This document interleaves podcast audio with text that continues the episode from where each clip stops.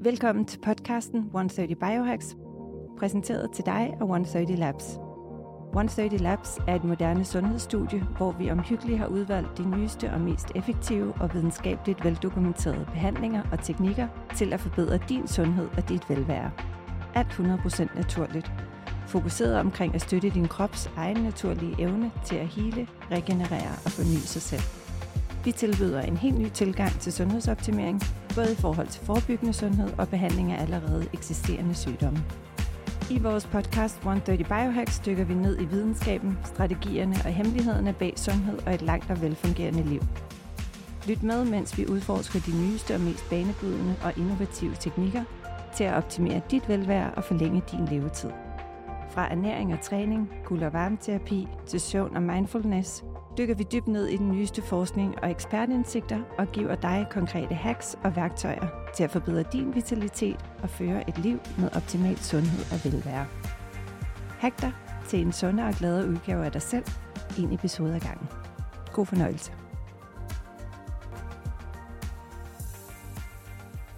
Hej og velkommen til 130 Biohacks.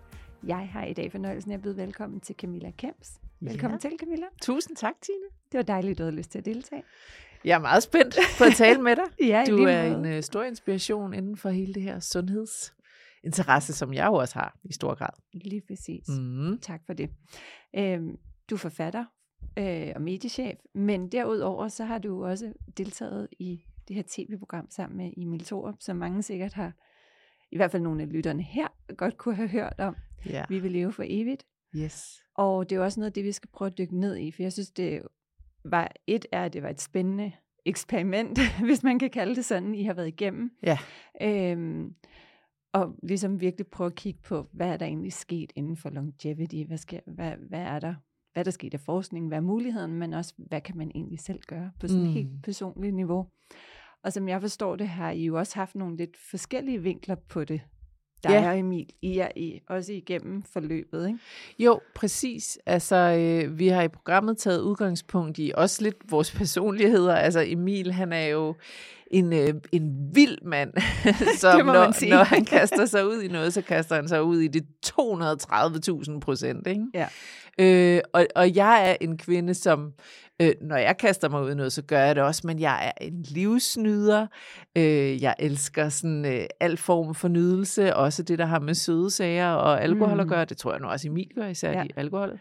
Men, øh, og, og så er jeg sådan lidt mere holistisk. Altså, jeg, ja. jeg, jeg går meget op i, at jeg har det godt mentalt også, og oplever, at det er fuldstændig afgørende for mit velbefindende og min motivation, også for at leve sådan fysisk sundt, ja. at jeg øh, mentalt er i balance. Så jeg, jeg, jeg har et sådan mere holistisk take på det, hvor han er meget datadrevet. Vi skal måle, vi skal bare køre den igennem og presse os selv til det yderste. Ikke? Jo, øhm, så vi blev enige om, okay, lad os lave det her program, og så prøve at se det med, med de to forskellige slags øjne, som vi jo har, Emil og jeg, fordi vi meget godt repræsenterer, tror jeg måske, på den ene side sådan en meget maskulin, målbar tilgang Præcis. til longevity og sundhed, og så min mere sådan lidt mere feminine, bløde, holistiske tilgang til det, hvor der skal være en større balance mellem nydelse og ydelse.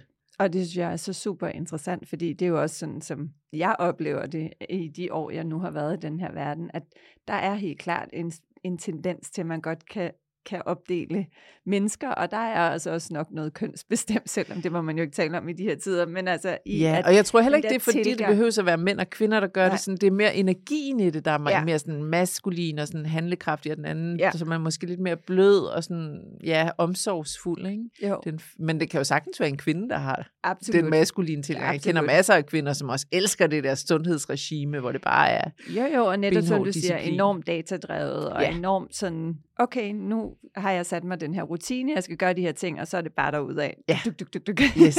Altså, hvis man elsker systemer ja. og data, så er det jo genialt at ja. gå til det på den måde. Præcis. Men øhm, se, hvordan kom, hvordan, hvorfor sagde du ja til det? Eller jeg er også lidt nysgerrig på, hvordan kom din vej ind ja. øh, i det her egentlig? For det er jo også, det er jo også noget påtage sig, ligesom at gå ind i sådan, ja. i, i sådan en langvarig øh, forløb, som det jo et eller andet sted var. Ikke? Jo, jo. Altså faktisk er det lidt sjovt, at øh, for præcis et år siden omkring ved nytårstid, øh, så havde jeg virkelig sådan en fornemmelse af, at min krop var lidt træt af mig. Ja. Jeg, havde, jeg havde budt den lidt for meget. Øh, jeg var også selv lidt træt af min krop, så det var sådan en, en gensidig utilfredshed.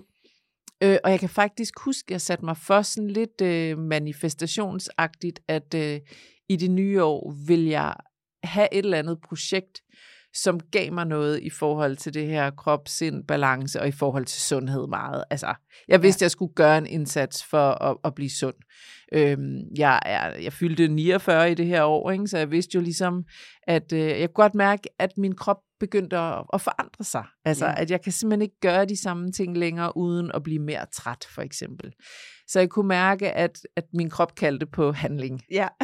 øhm, så jeg lavede faktisk sådan et lille en lille manifestation for mig selv, hvor jeg ligesom prøvede at sige, okay, det er det her, jeg gerne vil tiltrække i år, at jeg gør noget godt for mig selv. Og så gik der faktisk ikke mere end et par uger, og så væltede det bare ind med sådan nogle typer tilbud. Det ene var, at jeg sådan, øh, øh, blev spurgt, om jeg ikke ville med på et spirituelt retreat i Grækenland, hvor jeg sådan tænker, ah, det var lige præcis det, jeg havde brug for. Der var den. Men så kom Emil så et par uger efter og øh, sagde, jeg har den her idé til et øh, tv-program. Øh, vil I være med? Ja. Øhm, og, øh, og hvor jeg sådan tænkte, gud, det er jo så den anden del af det. Så, så for, på få uger fik jeg faktisk præsenteret sådan ligesom den mentale indsats, jeg skulle gøre for mig selv, som også var et spirituelt retreat, hvor vi drak uh, citron til og spiste sund mad og, og gjorde mange gode ting for ja. os selv, også fysisk, og havde yin-yoga og sådan noget. Og så Emil, som var mere sådan, okay, nu skal vi ind og måle på nogle blodprøver og forbedre vores, vores fysiske sundhed og simpelthen prøve at gøre os selv yngre i ja. vores krop. Så, så det var egentlig et meget godt eksempel på, at, at min indgang er sådan mere holistisk. Altså jeg gjorde det, fordi jeg kunne mærke, at at der var et kald her for mig, og jeg prøvede faktisk at manifestere, at det skulle ske for mig i det her år, og så kom og det ligesom bare at det så også øh, sker, og det er jo det, der er øh, selvom det sikkert kan være abstrakt for nogen, men som jeg også tror meget på, det er jo det smukke ved at kunne manifestere, og nogle gange bare ligesom åbne op for, ja. at muligheden kan byde sig. Altså det er jo, det er jo øhm. at, at invitere sig selv til at have et fokus også. Lige præcis. Og få og, øje på nogle muligheder inden for det fokusområde. Og når du giver noget fokus, så får det som ja. regel også lov at fylde lidt mere, ikke? Præcis. på en eller anden måde. Lige præcis. Ja. ja. Så det var sådan, det egentlig kom ind, og, øh, og øh, altså egentlig kom Emil og pitchede programmet til os, fordi han synes, det var enormt interessant, og så var det, vi ligesom sagde til ham, men for at flest muligt skal kunne spejle sig i det, tror vi, det er vigtigt både at have den her meget videnskabelige, benhårde, målbare mm. tilgang til det, men også den lidt mere sådan moderate, bløde tilgang til det, fordi det er trods alt ikke særlig mange mennesker, der har øh, overskud og en, øh, en hverdag med så meget frihed, at man kan lægge hele sit liv op om på Præcis. den måde, Emil gjorde. Nej, nej, og det bliver jo, altså for ham er det jo virkelig været en hardcore livsstilsændring, ja. øh, som er svært for de fleste, i hvert fald i, den, i de ekstremer. Ja, Selvfølgelig præcis. ligger der livsstilsændring i alt, det har du helt sikkert også oplevet, jo, jo. Men, men der er stadigvæk forskel på, i, i hvilken grad, ja, jeg. det er det. Altså, han, har også, han tilrettelægger sin egen hverdag og arbejdstid. Han har ikke nogen børn. Altså, mm. der, det giver jo en frihed, som Absolut. man ikke har, når man skal møde klokken 8 hver morgen og har tre børn, der lige skal op og afsted og i skole, og også gerne vil have noget aftensmad klokken 6. Ikke? Og altså, så på den måde kunne jeg ikke lige sådan køre det samme regime, som han kunne i hvert fald. Nej. Jamen, det var interessant, for jeg var faktisk op og snakke med Virogates, og, og det var også lidt som... Øh, som jeg ved, og uden at kende resultaterne, men vi laver også de her supertest, som I også ja. fik lavet omkring inflammation. Ja. Øh, og Jesper, en, deres læge, han nævnte også det her, men at, at der er faktisk stor, eller der er også forskel, og, øh, og han i hvert fald, hvilket stemmer meget overens med min egen overbevisning, jeg tror rigtig meget på balancen. Ja. Jeg elsker data, jeg elsker at nørde ned i facts, øh, men jeg tror også, det er enormt vigtigt, at man har sig selv med, og man også har den mentale, altså det mere holistiske med. Så, ja. så, der, øh, så jeg er interessant på, at, at, eller inter, det bliver interessant at dykke lidt mere ned i det. Ja. Øh, og nysgerrig på også ligesom, øh, hvordan du I oplevede, og også netop de her to parallelforløb. Øh, ja, præcis. Og outputtet af det. ja, det er det. Ja. ja, fordi det var jo faktisk et ret interessant output. Øhm, fordi på en eller anden måde, altså Emil er jo, han, han, han fyldte 40 øh, under det her forløb, ikke? og jeg er jo så ni år ældre end ham. Så vi forventede helt sikkert begge to, at, øh, at han ville give mig totalt baghjul. Mm. Både fordi, at han øh, var mere ekstrem i sin tilgang til det, øhm, og så selvfølgelig fordi, at han også var det yngre end mig. Ikke? Øh, men det viste sig jo faktisk, da vi efter de her fire måneder øh, tog en ny supertest, at, øh, at jeg faktisk havde gjort det en lille smule bedre end ham. Ja, ja. det var lidt det, jeg havde på fornemmelsen. Ja, og det var jo egentlig ret vildt, fordi altså, øh, jeg har virkelig ryggrad som en regnorm. Altså, jeg er sådan en, der sætter mig for at træne fire gange om ugen, og så kommer jeg derhen en gang om ugen. Eller ja. jeg sætter mig for, at jeg ikke må drikke alkohol, og så kommer jeg lige lige til det fredag ja. aften, eller et eller andet. Ikke? Altså, sådan er jeg, og ja. det kan jeg ikke rigtig lave om på. Øhm, men, øhm, men altså man kan sige, det kan også være, fordi jeg har haft et dårligere udgangspunkt, det ved jeg ikke, men altså Emil og jeg havde jo begge to selvfølgelig nogle, nogle blodprøver, der ikke sådan var super gode, og vi mm. havde begge to øh, nogle små issues, men jeg havde nok også et lidt dårligere udgangspunkt, end han havde. Ja. Og så det kan også godt være, det er derfor, det har været lettere for mig at, at rykke det lidt mere. I don't know. Jo, det, der er jo selvfølgelig altid faktorer, som spiller ind. Og, og det er igen, apropos data, så, så er det jo også er de jo også meget afhængige af, hvordan man ser på dem, ja. og hvordan man øh, sammenligner dem. Så, ja. så der er selvfølgelig mange ting, der kan spille ind, men det er jo i hvert fald stadigvæk, øh, øh, overall er det jo super interessant, at det har skabt positive resultater for dig, mm. og også i hvert fald så signifikante, øh, at, at det også kan sammenlignes med en så ekstrem ændring, som Emil for eksempel måske Ja, havde, ikke? præcis. Altså på de her fire måneder, øh, mener jeg nu, jeg er ikke helt sikker på det 100% korrekt, men at han blev et år og syv måneder yngre, øh, ifølge hans supertest ja. der på de fire måneders forsøg, og jeg blev et år og ti måneder ja. yngre. Ja. Så, så det var jo lige en, en lille smule mere. Ja. Og det synes jeg jo var altså, fuldstændig vildt Ja, også fordi, at et eller andet sted er, der, er det vel, nu skal jeg passe på, det er helt uh, non-scientific, ja. jeg siger, men, men, men rationelt tænker man også, okay, det er vel også en lille smule sværere, jo ældre du bliver. Måske ja. ikke, men øh, det, er, det står helt for, skulle jeg til at sige, min egen regning. Jeg tænker bare højt lige nu. men, men, ja, ja. men uanset hvad, er det jo fantastisk at sige, jamen hvis man kan opnå det på fire måneder, hvad kan man så opnå på et år? Hvad kan ja. man opnå, hvis man begynder at lave nogle langvarige ændringer i sin livsstil. Men, ja. men, øh, men hvad gjorde du? Hvad var ligesom, hvad, hvad føler du har været det, mm. det mest sådan Ja, altså jeg, det vi gjorde begge to, som sådan var basis, øh, det var, at vi begge to øh, begyndte at faste, mm. øh, altså intermittent ja. fasting, så vi ikke spiste noget mellem klokken 6, halv syv om aftenen og indtil cirka frokosttid ja. næste dag. Øh, det gjorde vi begge to. Jeg fandt jo så faktisk ud af efter et stykke tid, fordi at der var nogen, der skrev til mig, da jeg begyndte at poste noget om det her, at der jo faktisk er undersøgelser, der viser, at kvinder skal passe på med at gøre det på samme Især, måde som mænd. Ja, lige præcis. Der er ret, jeg skulle lige til at sige ja. den, den dialog har jeg haft med mange, også her i studiet. Men, men det er enormt vigtigt, for det er meget, meget af de forskning, der tidligere har været på faste, er jo lavet på mænd. På mænd. Præcis. Og vi kvinder har en cyklus, og vi er bare en lille smule mere komplekse lige på det punkt yeah. hormonelt, så det er enormt vigtigt, at man lige tuner ind og justerer yeah. lidt. Og jeg, jeg, jeg har faktisk også dykket ned i, hvornår det så er, at ja. kvinder må faste. Nu siger jeg må i gåsøjne, ja. ifølge de her øh, eksperter, som ja. påpeger det. Øh, jeg har egentlig valgt ikke helt at følge den, det schema, der bliver lagt. Jeg tror, det er noget med dag 1 til 10 kan man faste mm. i, i, i sine øh, øh, cyklus, cyklus ja. ja, og så er der nogle andre. Men jeg har egentlig valgt til mere at lytte til min krop. Altså, ja, og, og mærke ja. efter.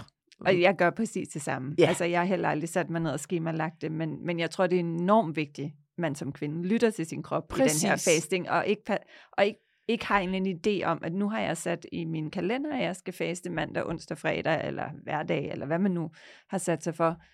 Og så kan jeg mærke, altså, og, og jeg har det sådan, jamen, nu har jeg bare brug for morgenmad. Ja. så skal jeg have morgenmad. Præcis. altså, og, og, og, og at det er okay, at, øh, at ja. man lytter efter der. Ikke? Ja, og der, og der er det jo egentlig også meget sjovt, kommer jeg til at tænke på som kvinde, at det der med, at dagen op til menstruationen har man altid craving efter mm. et eller andet mærkeligt. Og det er jo faktisk også en af de dage, man siger, at man ikke skal faste som Lige kvinde. Ikke? Altså, der er bare et eller andet, som resonerer godt med min krop i forhold til, at vi har nogle andre rytmer. Fuldstændig, og så tror jeg, at det der desværre også sker for nogle kvinder med fasting, og det er enormt vigtigt at forstå den mekanik, det er, at så kan du faste, hvis du faster for lang tid, eller på de forkerte tidspunkter, så er det, du får de der voldsomme cravings om Ja. aftenen, og det er Ja. der, hvor mange så måske ikke kan styre, de kommer til at sidde og køre en halv plade marbu indenbords, Ja, eller nogle af præcis. de ting, som så har nogle helt andre konsekvenser, som er meget mere negative i den upside, der måske var ved, ved fastningen Ja. tidligere på dagen. Så det er også det der med lige sådan at finde balancen og sørge for, at man spiser nok, når man så spiser, selvom de er et mindre tidsrum. Ikke? Ja, præcis. Så fasten var ligesom øh, en grundlæggende ting, vi begge to gjorde. Så den første måned øh, kørte vi jo sådan en, en ekstrem, kan man sige, sund diæt, hvor vi jo skar alle lektiner ud, altså de her øh, giftstoffe, naturlige giftstoffe, som er i mange grøntsager. Mm. Så alle de grøntsager, det ved jeg ikke, om du har dykket meget ned i det her med lektiner, men vi spiste... Ja, det burde faktisk være et podcast-emne, tror jeg. Men Det- jo, jeg kender godt til det, uden at Ja. være ekspert i det. Men jeg kan jo lige kort forklare, at det, at det går ud på, at, at øh, nogle grøntsager, og det er specielt dem, der sådan har frø i sig på en eller anden mm. måde, det kan være... Øh, for eksempel squash har jo nogle små kerner indeni, og de ja. Ja. her kerner er jo egentlig en måde, som, som de her øh, grøntsager formerer sig på, kan man sige. Ikke? Og derfor er der nogle giftstoffer i de her øh, grøntsager, som gør, at de jo helst ikke vil blive, blive spist, før de har ja, spredt deres sæd, hvis vi skal bruge sådan det. Det, Jo, jo, det, det er et begreb, vi kender. Ikke? Ja. øhm, og de kan faktisk godt være sådan ret øh, skadelige for, for en, uden at man ved det. For eksempel er gluten egentlig også en lektine. Ja. Ja. Og det er jo så et eksempel på en lektine, som vi er meget opmærksomme på nu, som vi mange, mange af os har svært ved at nedbryde, og, og øh, vores krop har simpelthen problemer af at, at få ja. Ja. gluten. Ikke? Jo. Så vi holdt, os, vi holdt os kun til lektinefri grøntsager, som man kan sige er de grønne grøntsager, der vokser over jorden, bladgrønt primært. Mm. Øh, så vi måtte spise bladgrønt, vi måtte spise noget godt øh, grass-fed økologisk kød, øh, økologisk fisk, og så egentlig ikke andet. så, øh, så helst holde os fra alt, hvad der havde med korn og med brød og med Laktose, kerner og med, også, ja. fra laktose ja. Også, ja. Øh, fede avocadoer og alt sådan Ja. måtte vi godt, ikke? Men, Ja. men så det var virkelig, det var sådan den hårde, øh, kolde tyrker, ikke? Jo. Ingen ris, ingen pasta, ingen, ingenting No overhovedet. nothing. Ikke noget det sjov. Nej, ikke nogen kulhydrater whatsoever.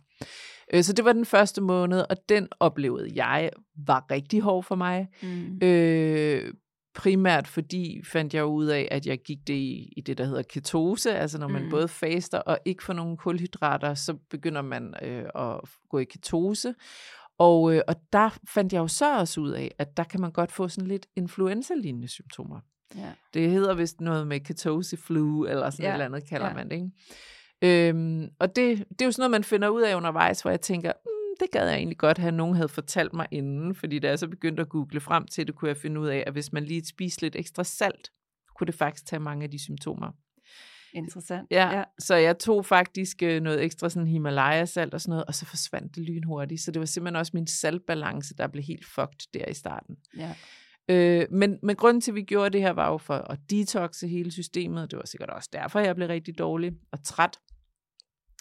Øh, men så også for ligesom at nul, nulstille vores krop, sådan så at når vi begyndte stille og roligt at spise nogle af de sådan andre grøntsager, som måske havde lektiner igen og sådan noget, så kunne vi bedre mærke, om vi kunne tåle det. ja, lige præcis. Ja, så efter den her måned, øh, så løsnede vi lidt op for diæten og kunne så indføre nye madvarer.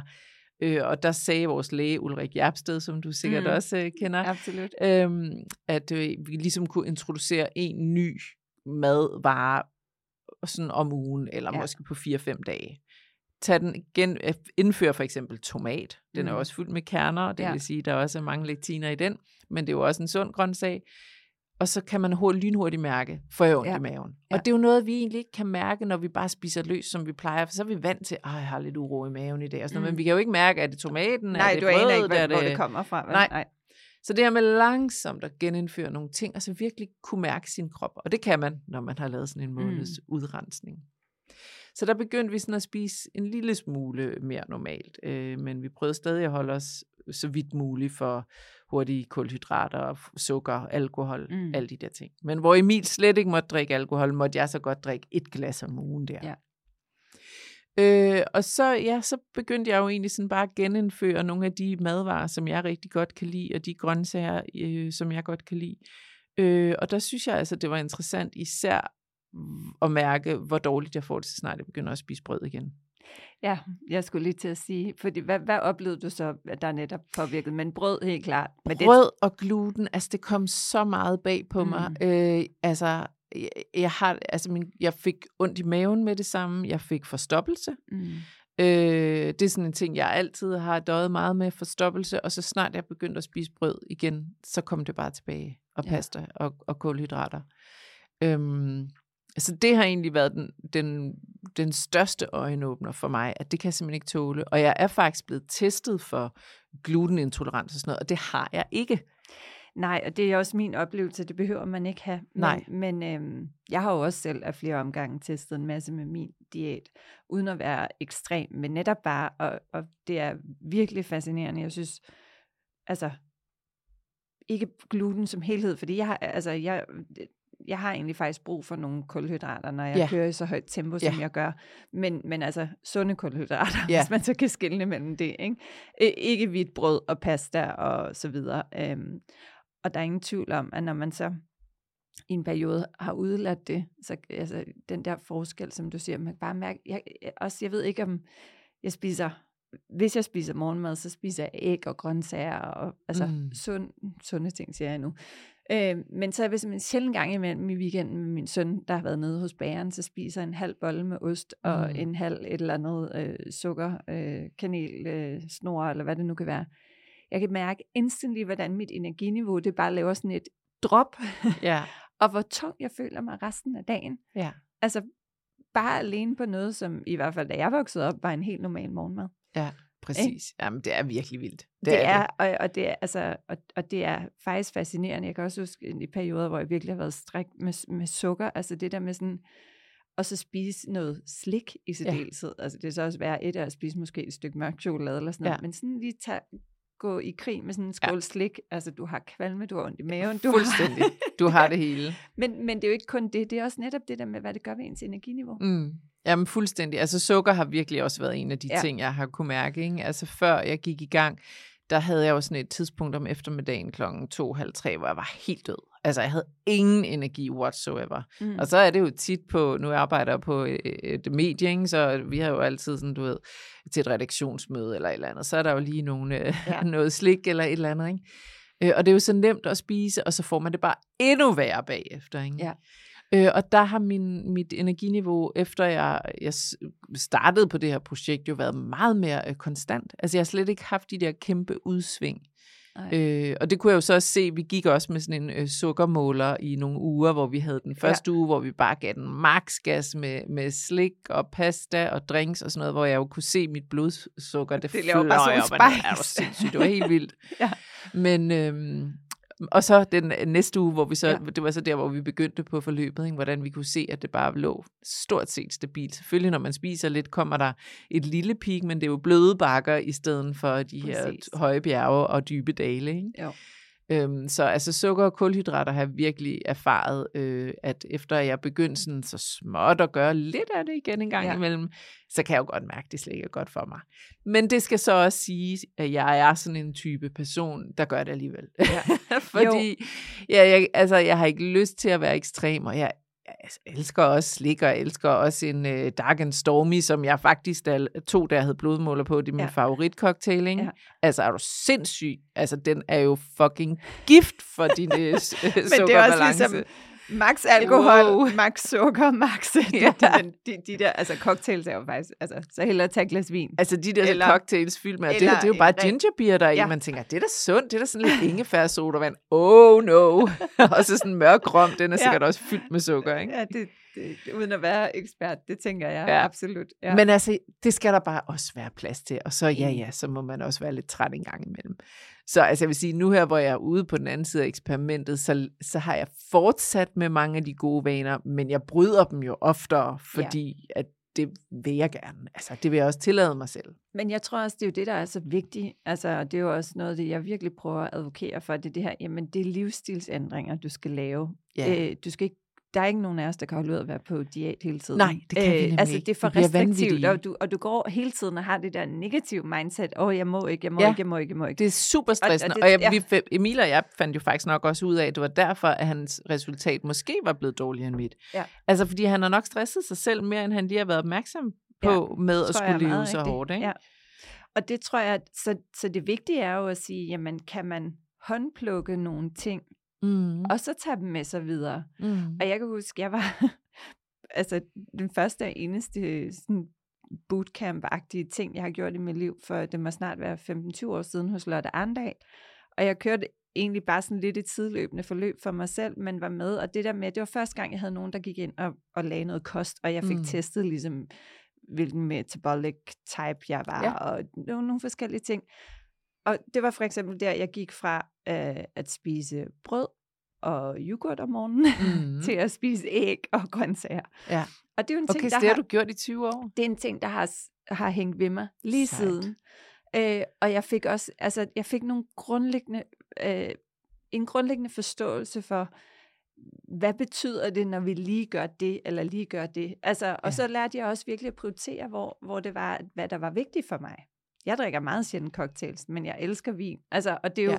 men, men så, der, så kan du have lidt mere plads til vinen, kan man sige, end Ja. hvis, du, hvis du bruger det hele på cocktailsene. Ja. Ja. Eller øh, er det, hvilken type slik, sødt chokolade er det, du vælger at putte Og det er faktisk rigtig mange af de ting, jeg lærte dengang, de sidder altså stadigvæk ved. Ja.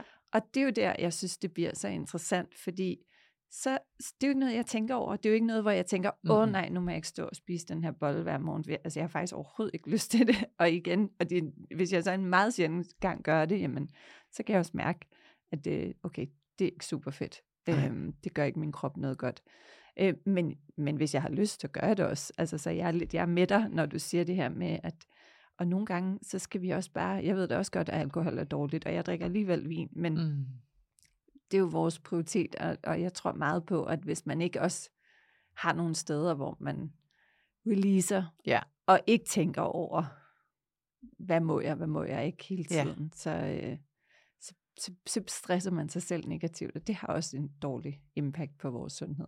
Helt klart. Men du er jo så, nu siger jeg heldig, øh, heldig, eller det har været godt for dig i den forstand, at du ja. Kom i gang så tidligt, altså ja. Så du har fået grundlagt en vane fra du var meget ung af, fordi du der tog den beslutning, eller mødte hende, ja. Eller fik den lige mulighed, præcis. ikke? Hvor, hvor jeg oplever, at det, der er svært for rigtig mange, er jo, at de i rigtig mange år har kørt nogle helt andre vaner, og, og jo Enig. flere år man har kørt dem, jo sværere er det bare at ændre dem. Ja. Øh, og sukker er jo lige så afhængighedsskabende, og kulhydrater også, som nikotin. Altså, Fuldstændig. Og, og, der bliver, altså, og det er jo sådan en interessant ting, når man tænker på, hvor mange kloge mennesker, og hvor mange penge, det bliver kastet i forskning og i at, at lave produkter til os, som vi skal blive afhængige af. ja, ja Og til skammene, men det er virkeligheden. Ja, ja. Så, så det er jo, man skal heller ikke sidde og slå sig selv i hovedet og tænke, hvor, hvorfor er, er jeg så svag, eller hvorfor kan jeg ikke? Fordi det er, det er øh, lavet Ja, ja til hele industrien formål, er bygget op ja. Omkring det, ikke? Jo. Ja, præcis. Så jeg vil sige, altså jeg, jeg synes, øh, jeg har levet, tror jeg, i forhold til mange andre, sådan et relativt sundt liv. Men mm. Jeg har aldrig spist grøntsager til morgenmad, og jeg faktisk heller ikke specielt godt lide særlig mange grøntsager. altså jeg er virkelig sådan, du ved, meget provinciel på den der måde, at jeg, jeg kan sgu godt lide de gode ting i livet, og jeg, jeg kan godt lide grøntsager, men altså, jeg synes virkelig, det ville være en straf for mig, hvis jeg skulle spise grøntsager til morgenmad. Altså, det synes jeg, det er bare det sidste, jeg har lyst til om morgenen. Så vil jeg hellere faste ja. og spise ingenting. Ja. Men, øhm, men det er bare svært altså, at få de der gode, sunde vaner ind. Altså, det kan jeg mærke på mig selv, og jeg tror, for mange er det jo så endnu sværere, hvis man har haft øh, nogle, nogle, nogle vaner, der er endnu længere væk fra det, som vi nu ved er Ja. en sund måde at leve på. Ja. Så kan det være, at vi bliver klogere igen om fem år. Men jeg tror aldrig, at sukker kommer til at blive sund, uanset hvor meget tiden ændrer Nej, sig, og Og forskningen hvide gør nye. nok heller ikke. Den, det, det er Nej. trods alt noget, der har været relativt gennemgående igennem alle de her forskellige trends, der har været inden for Ja. kost og diæter og så videre. Så, vil jeg, så må jeg medgive dig, at der, der tror jeg heller ikke, der kommer så meget nyt frem. Nej, det tror jeg altså heller ikke. Til gengæld tror jeg, der kommer meget nyt frem i forhold til det mentale. Altså mm. det, der, der tror jeg virkelig, at den mentale sundhed øh, har en langt større effekt på vores krop, end, end videnskaben hidtil har kunne bevise. Absolut. Og det er faktisk et af de steder, hvor jeg tror, der kommer til at ske rigtig, rigtig meget øh, de kommende år. Helt enig, og jeg synes allerede, der er meget i gang, og der er meget fokus, men det er jo også det der, som du siger med, at videnskaben og dokumentationen skal kunne følge med. Ikke? Jo. Øhm, så det bliver almen anerkendt hele vejen rundt, kan Ja. man sige. Ikke? Jo. Og ikke kun hos nogle få, der ligesom øh, har dykket ned og er nysgerrige på det. Ja, præcis. Jeg er lige ved at læse Thomas Breinholds nye bog, kan man tænke Ja. sig rask. Jeg ved ikke, Ja. om du har læst den endnu. Jeg har ikke læst den endnu, men øh, den er absolut på min liste. Ja, og han Ja. samler jo netop op på, på, på de, den forskning, der trods alt har været gennem mange årtier, og de Ja. mange historier, der jo også er omkring folk, der på en eller anden måde sådan mirakuløst er blevet. Præcis. helbredt ud fra et, et mindset, eller ud fra nogle ting, der er sket i deres liv, som har påvirket deres tro mm, på, at de kunne blive raske simpelthen. præcis. Altså, og der er jo bare flere og flere placebo-forsøg og sådan noget, der viser, at tro kan flytte bjerge, ikke ja. bare bjerge, men i virkeligheden også øh, dit, dit, læme et nyt og bedre sted hen. Ikke? Ja. Øhm, Men det er jo egentlig ikke så, altså hvis, hvis man tænker på det rationelt, jamen igen, når vi tænker en tanke, udsender den nogle kemikalier ned mm. i vores Mm. krop, rent fysisk. Altså, så det er jo også det her med, når man først forstår, at det er jo, det er jo noget, du kan dokumentere, ja. øh, jamen så er det klart, øh, så må det også have en impact, hvis, hvis det er en masse negativ, ja. Negative øh, hormoner, negative kemikalier, der bliver udsendt i, i vores system Ja. øh, af et, et ikke så positivt mindset måske. Ikke? ja, helt sikkert. Så jeg tror meget på, at det har en kæmpe impact på vores sundhed. Og derudover så skal man selvfølgelig heller ikke tro, at nu bliver jeg syg i morgen, fordi Nej. Jeg lige øh, har bekymret mig, eller var vred, eller et eller andet. Men, men, men stadigvæk, men der er noget sådan i ens grundlæggende tilgang til livet, og til ja, ens dagligdag, jeg tror, der er meget, meget afgørende. Jamen, jeg er fuldstændig, ja, jeg giver dig fuldstændig ret, og jeg synes også, jeg har set mange øh, mennesker gennem mit liv, øh, og også oplevet det på mig selv, der har i dårlige perioder af deres liv øh, stresset sig selv, og endt med også at blive fysisk Mm. syge. Ikke? Altså, Mm. jeg havde en veninde på et tidspunkt, der havde en frygtelig, frygtelig barndom, og Øh, og, og, altså, og hun var bare, hun var præget af den her barndom, og hun havde, du ved, selvom hun gik til meget psykolog og arbejdede med sit mindset, så var der så mange traumer i hende, at, at det var svært for hende, ikke? Og hun endte også med at blive fysisk syg, altså Ja. hvor man tænker, jamen selvfølgelig, fordi det, det, er bare, det er bare så meget op ad bakke, ikke? Altså, Jo. og det, det kræver jo også et mirakel nogle gange for os at træde ud af en tilstand, som er forkrampet både fysisk og mentalt, ikke? Jo, Øh, men jeg tror, at nøglen ligger i det mentale. helt sikkert. Øhm, eller i hvert fald noget af nøglen. Noget af nøglen. Jo, men det er jo tæt forbundet, fordi det er jo også det, du så finder ud af, at hvis man så går ind og arbejder med traumaterapi og så videre, jamen så ligger der en masse stok energi, Ja. og der ligger en masse, som gør, at, at vores fysiske Ja. krop også lider og ikke kan Ja. få flow, men, men releasen ligger altså i en kombination af, Ja. at du skal frigøre et traume, eller Ved, har du været, øh, har du været inde Ja. og dykke ind i det? Ja. Jeg ved slet ikke noget om det, Ej, men jeg, jeg faktisk... har prøvet det på egen krop, ja. og det er en vild, vild oplevelse. Okay. Fordi det er virkelig, du føler, mærker virkelig fysisk i din krop, at der kommer en altså, fuldstændig sindssyg energiudlavning, når du laver sådan en traumaterapi Ja. session. Og, og, og hele dit system, det er ligesom, altså alt bevæger sig indeni, og det der flow, der lige pludselig kommer, når mm. der er Mhm. noget, der bliver forløst.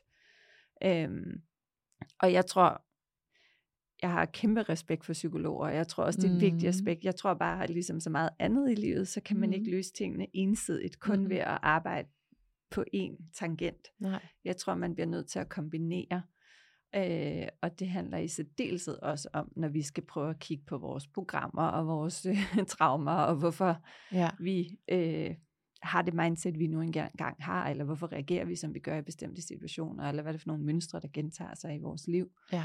At, og det, en psykolog kan jo hjælpe med at, belyse nogle dele, mm. og Mhm. kan skabe noget bevidsthed omkring, måske hvorfor man har det. Det tror jeg også giver, altså det, vi er jo rationelle mennesker, det kan også være rart nogle gange ligesom at forstå, når ja, men der skete det her i Mm. min barndom, så derfor så gør jeg sådan og sådan, ja, og Præcis. her er nogle værktøjer, jeg så kan, men derfor så kan man sige, så tror jeg, at det har jeg også øh, set mange eksempler på, at du kan være nok så bevidst, og du kan have nok så mange værktøjer, som du også nævnte med din veninde, men, men hvis du ikke, hvis tra- traumet sidder fastlåst i Ja. din krop fysisk, så, altså, dit sind har jo blokeret det, Ja, men, ja.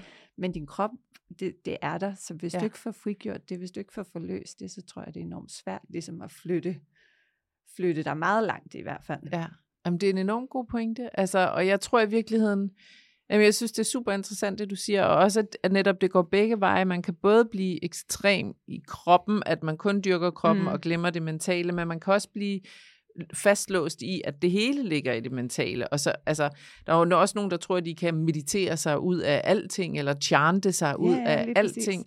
Og, og det kan man jo ikke, hvis man ikke passer på sin krop, for vi Nej. er en sjæl i en krop. Præcis. Og sjælen skal have det godt, og kroppen skal have, også have god næring og have det godt. Ja. Fordi det er den, vores sjæl tager bo i. Så, så man kan ikke udelukke det ene fra det andet. Og så er der samspillet mellem de to. Uha, så bliver Ja. det først rigtig, rigtig kompliceret. Ikke? At man har healet noget i sjælen, men Ja. det bor stadigvæk i kroppen. Ja. Hold da kæft, så er det virkelig... ja, og det er også derfor, jeg tror, altså det, når man, hvis man virkelig dykker ned i er nysgerrig på sin egen selvudvikling og, mm. og nysgerrig på sin sundhed, fordi det er virkelig også sundhed i min verden, det, altså hele det samspil her, jamen så, så har min learning været, og det jeg egentlig hører på tværs af alle mulige fantastiske eksperter og mennesker rundt omkring i verden, det er nemlig det her med, at det, det er et samspil, og, og det, du kan ikke kun gå ind og skrue og gå i dybden med et parameter. Mm-mm. Øh, det, det er rigtig mange forskellige ting, der spiller sammen, og det er faktisk, når du går ind og arbejder på tværs af de her ting, at, at magien virkelig opstår. Ikke? Ja. Øh, men det kan være svært, fordi nogen tænker, "Jamen, nu har jeg jo gjort alt det her. Ikke? Nu, Ja.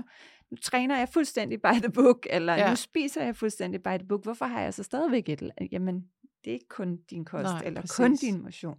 Det er også dit mindset, det er Mm. også dine relationer. Det, altså, der er jo så mange ting, der impacter. Og jeg tror, mange af os vælger på en eller anden måde side. Ikke? Altså, jeg Jo. er helt klart på den mentale side, også fordi jeg er en lille smule doven anlagt.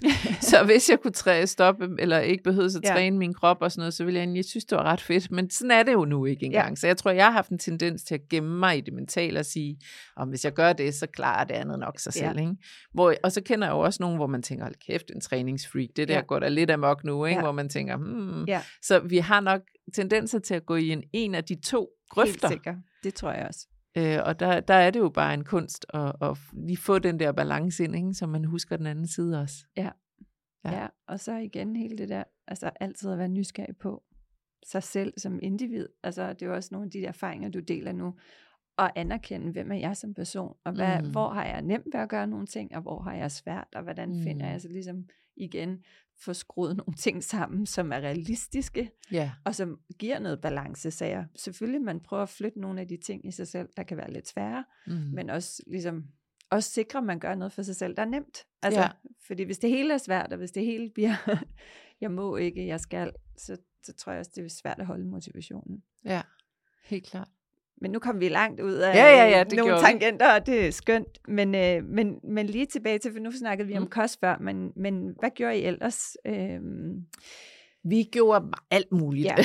vi, og I prøvede mange ting. Ja, I vi var prøvede også mange ting. Vi, vi var nede Ja. hos jer, ikke? hvor vi var i kryo og i øh, rødlys. ja, Øh, og det, det gjorde vi jo. Det var mest mig, der gjorde faktisk Ja. det, fordi øh, Emil han prøvede det et par gange, og han synes også, det var fedt, men han hader kulde, og han synes måske også, det er lige sådan grænsende til, til det lidt for mystiske, du ved. Det er sådan lige på kanten, ikke? Ja.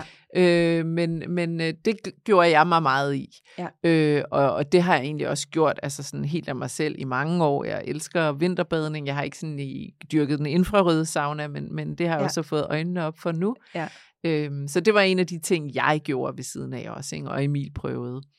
Øhm, så prøvede vi noget breathwork, begge Ja. to, og, øh, og det var Emil god til også at implementere i sin dagligdag. Øh, det var jeg knap så god til. Øh, til gengæld tror jeg, jeg fik sådan mediteret lidt mere, end, end han gjorde. Øh, og så har vi begge to købt sådan en, der hedder en Sensate, ja hvis jeg du kender, kender, den ja. maskine. Ja, I do. Sådan en, øh, i, hjemme i min husstand går det bare som brummeren, hedder den bare. fordi basically er det sådan en, en, en rund dims, man lægger på sit øh, bryst, lige her mellem, ja, mellem, øh, midt på brystkassen, som går ind og taler med, er det vagusnerven, Ja, den hedder? Det er yes. vagusnerven, den går ind. Og den går simpelthen ind og hjælper ligesom med at afslappe i bund og grund, kan man Ja. sige, stimulerer vagusnerven. Ja, så man kan vælge nogle forskellige programmer, og så er der noget musik til, og så Mm. sætter man sig ned, eller lige ligger sig lidt ned. Så det bliver egentlig meget meditativt, fordi Ja. du får de her vibrationer ind i din krop, øh, og ind i vagusnerven, som åbenbart gør alt muligt godt. Øh, og så samtidig får du faktisk også en, en meditation ud af det. Ikke? Jeg tror, Absolut. Emil han er sådan lidt svært ved det, så han, han gjorde det om aftenen, mens han læste en bog. Ja. Han godt lide sådan, du ved, så Ja. ja. synes man, han, han laver noget. Ikke? Og jeg har været lidt bedre til at, at ligesom lægge mig ned i min seng, eller jeg har købt sådan en, en yoga-gynge. Ja. Hvad hedder de? Sådan nogle aerial yoga-gynger, hvor Ja. man ligesom kan lægge sig ind, som så man ligger i en lille puppe Ja. og Ja. helt føler sig lidt vægtløs. Ja. Og så ligge der, og så sådan tage det som en, en meditation, der jo også så påvirker kroppen, ikke? Jo. Via de her vibrationer. Ja, det kan faktisk være et rigtig godt værktøj, hvis man har svært ved at komme ned i et meditativt stadie. Ja. Så faktisk kan, altså, og der findes forskellige øh, devices på markedet, øh, men det er et af de mere veldokumenterede. Øh, Præcis. ja, Så det gjorde vi, og så har vi jo vores overring på, Ja. så vi ligesom overvågede og prøvede at holde vores sengetider, og ikke at have noget Ja. skærmtid lige inden vi går i seng. Øh, Emil stod op hver morgen også og skulle ud i lyset og gå tur og have ja. lys hver morgen. Det har jeg ikke lige tid til, så den fik jeg heller ikke lige gjort, den del af det.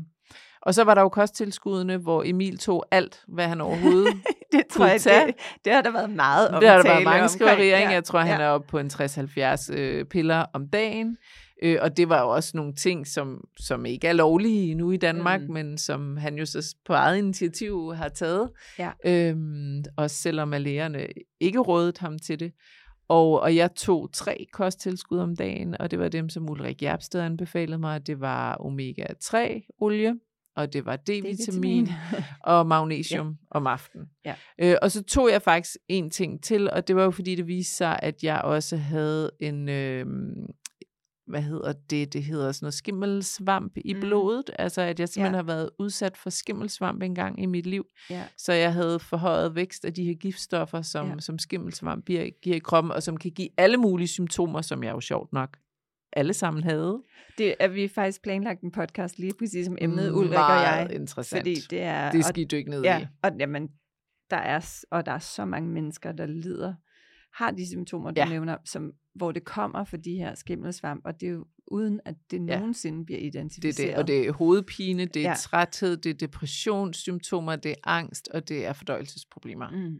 Og jeg kunne sætte kryds ved alt sammen, ikke? og har Ja. kunnet det hele mit liv, så jeg har jo måske gået med det her hele mit liv. Ja, skræmmende. Ja, og det der er, det er, at man kan egentlig ikke gøre så meget. Man kan prøve at holde sig fra fødevarer, som har meget skimmelsvamp, og det er typisk ting, der ligger i bunker, altså det vil sige kaffe. Kaffebønner ligger jo i bunker, og så snart Mm. noget ligger i bunker og tørrer eller sådan noget, så kommer der også langsomt en eller anden form for skimmelsvamp vækst. Så, så du spiser faktisk ting, som har Ja. rester af skimmelsvamp. Det kan vi ikke undgå. Øh, så spis mindre af det, og så kan man tage det, øh, nogle binders hedder det, altså nogle forskellige øh, kosttilskud, hvor der er noget i, som ligesom binder de giftstoffer, og på den måde fører Præcis. det ud af kroppen. Øh, og der spiser jeg en chlorella Ja. alge Ja.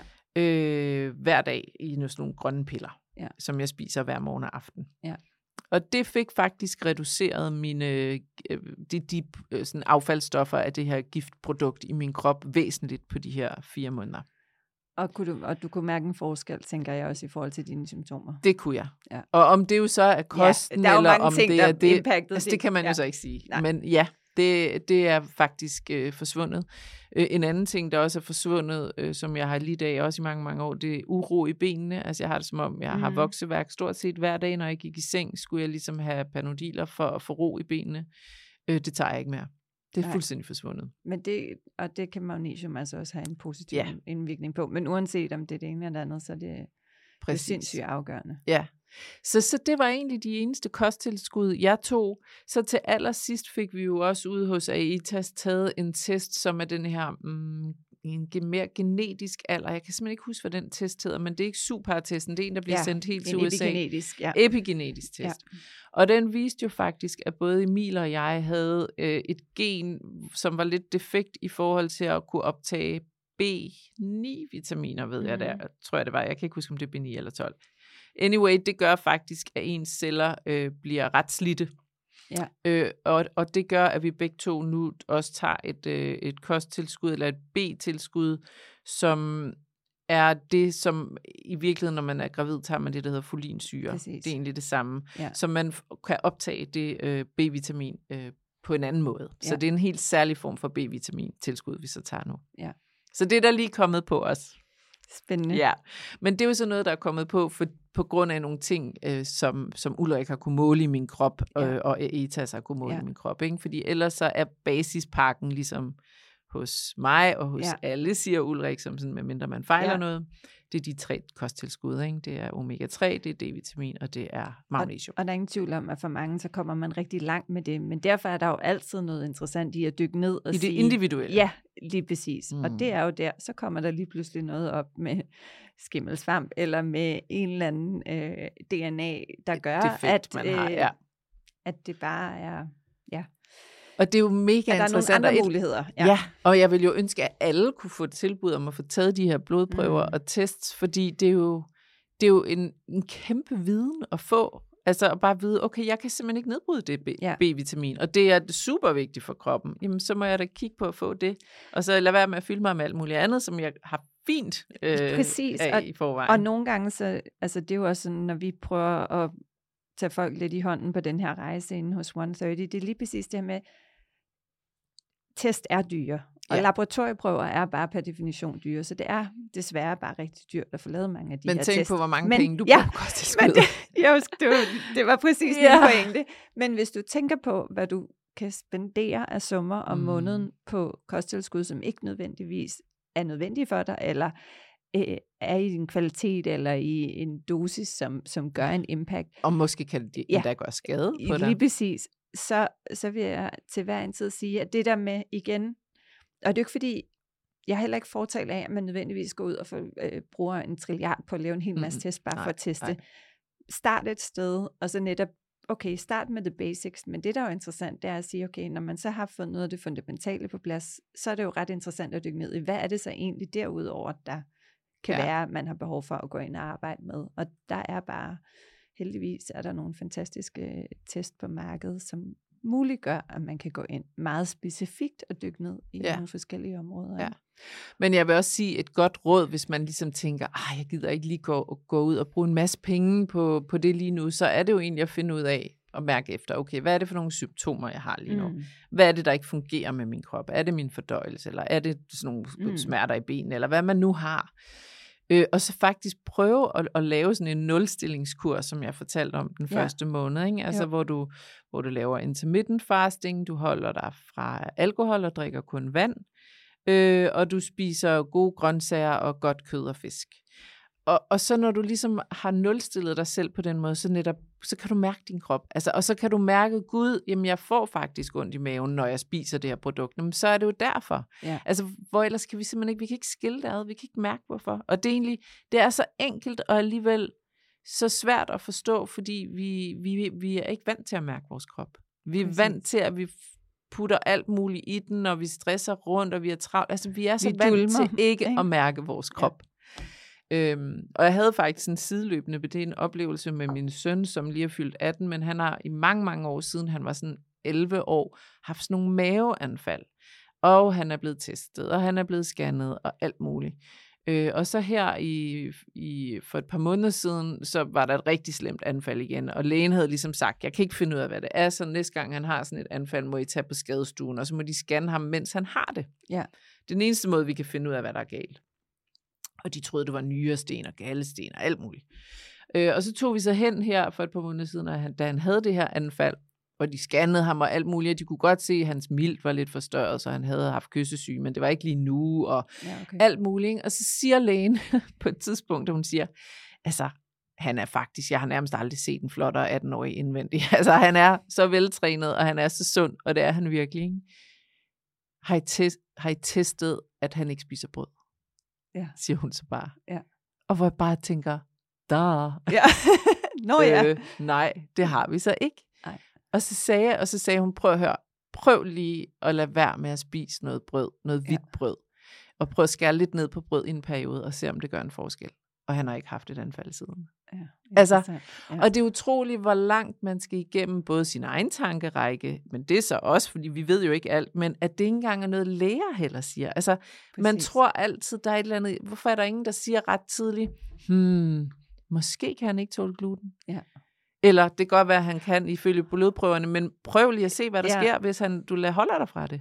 Og også fordi, at det er jo virkelig en intolerance, mange mennesker lider af i dag. Ikke? Ja, men Så det er det- ikke noget, nogen nej, kan måle. Altså, det er jo nej. ikke noget, naturvidenskaben kan bevise. Nej, Fordi han har ikke, eller, eller han Nej. har ikke, øh, øh, hvad hedder det, når man er sådan virkelig syg mod gluten? Det hedder um, Nå, men han er ikke så intolerant. i- Nej, la- altså, cøli- cøliaki Ja, hedder det så. Ja. Altså, det har han jo overhovedet ikke. Nej. Han er ikke intolerant, men han har ikke haft sådan nogle maveanfald siden. Så vær nysgerrig på, hvad, altså, og det der med at teste sig lidt frem. Ja, Også selv. Altså, eksperimentere siger, med sin egen krop. Ikke? Ja, ja, det kommer man langt med. det gør man. Det er der ingen tvivl om. Nej, vi, vi, vi lytter bare ikke længere. Altså, det er sgu svært at lytte til sin krop. Ja. Ja. ja. ja især med den livsstil, mange af os har. Men øhm, det har vi forhåbentlig kunne inspirere lidt til i Ja, dag. det håber jeg. Og er der nogen sådan, tiden løber, men sådan er det altid, når man har Ja, gode ja. samtaler. er der noget her på falderæbet, du tænker, du har lyst til at dele, eller et sådan, hvad, hvad dit bedste råd, sundhedsråd? Ja, hvad er mit bedste råd? Øhm, jamen, det vil være at, at blive bedre til at lytte til sin krop. Altså virkelig have en dialog med den, ikke? Og prøve at nulstille sig selv en gang imellem, fysisk også. Ja. Og så begynde langsomt at fylde på. Og så synes jeg også, jeg havde faktisk en samtale med Jesper Vestmark her for nylig, Ja. øh, som jo også er meditationslærer, og, øh, og jeg skal faktisk på retreat hos ham næste weekend. Jeg glæder Åh, mig dejligt. sindssygt meget. Ja, Øhm, men han sagde, altså han, han er jo så sjov, fordi han er jo øh, shaman, er der jo nogen, der kalder ham, og, og virkelig den her store meditationsgue og sådan noget, men han er jo afhængig af øh, Diet Coke. Diet Coke. Og det er, bare, det er bare så mærkeligt, ikke? Altså, den her mand. Men, men han sagde også bare, jamen altså, tilgiv dig selv. Hvis din krop vil have lidt Diet Coke, så giv den det. Og så gør alt det andet gode for dig selv. Altså, Det så i virkeligheden, Jesper, det der. Ja, så i virkeligheden også, altså tilgiv dig selv nogle gange. Ikke? Altså Ja. vær, vær lige lidt blød ved dig selv også. Lad være med at hakke dig selv i hovedet over, at du så ikke lige fik trænet den ene dag, eller at du har en forkærlighed for Diet Coke. Mm. Herre Gud. Altså, ja. hvis, hvis de store linjer er i orden, så lad dig selv have de der små afhængigheder, eller forkærlighed for en, et glas Nutella en gang imellem, eller hvad du nu Ja. har. Altså, lad være med at være så hård mod dig selv. Hvis du sørger for sådan 80% af tiden, at du lever et balanceret, sundt liv, hvor du lytter til dig selv, så giv den gas de resten af 20% af tiden. Det tror jeg simpelthen bare er, er meget sundere, og så kan det holde et helt liv. Ligesom Præcis. du siger, du har kunne gøre de der i 20 år, fordi det har været en grundlæggende vane, der har kørt 80%. Men det var faktisk tid. også budskabet, det var lige præcis det, hun lærte mig dengang. Det var den der 80-20-regel, ikke? Ja, Og ja, og jeg kan huske, Lotte selv elskede et godt glas champagne dengang. Og det var sådan meget, hun var en god, og, og også chokolade. Altså det der med, jamen du kan sagtens have det der, Ja. du gerne vil beholde i dit liv. ja. Og det er okay, fordi du så gør, altså så det er jo balance igen. Og, Ja. Så hvis du kan det, Ja. og, og netop også husk, der er ikke nogen, der gider at være sammen med, med ham eller hende, den kedelige, der har madpakke med hver gang, øh, man skal på restaurant, fordi de, uh, de kan ikke spise det ene eller andet. Ja. Altså, husk lige også at leve. Præcis. Ja. Det var- må være de perfekte afslutningsord. Uh, tusind tak, fordi du kom og Ja. delte din Jo, rejse. Camilla. Det var en fornøjelse. Tak, Og fordi tak. du ville have mig med. Ja, tak fordi I lyttede med. Og på genhør næste søndag. Tak for i dag.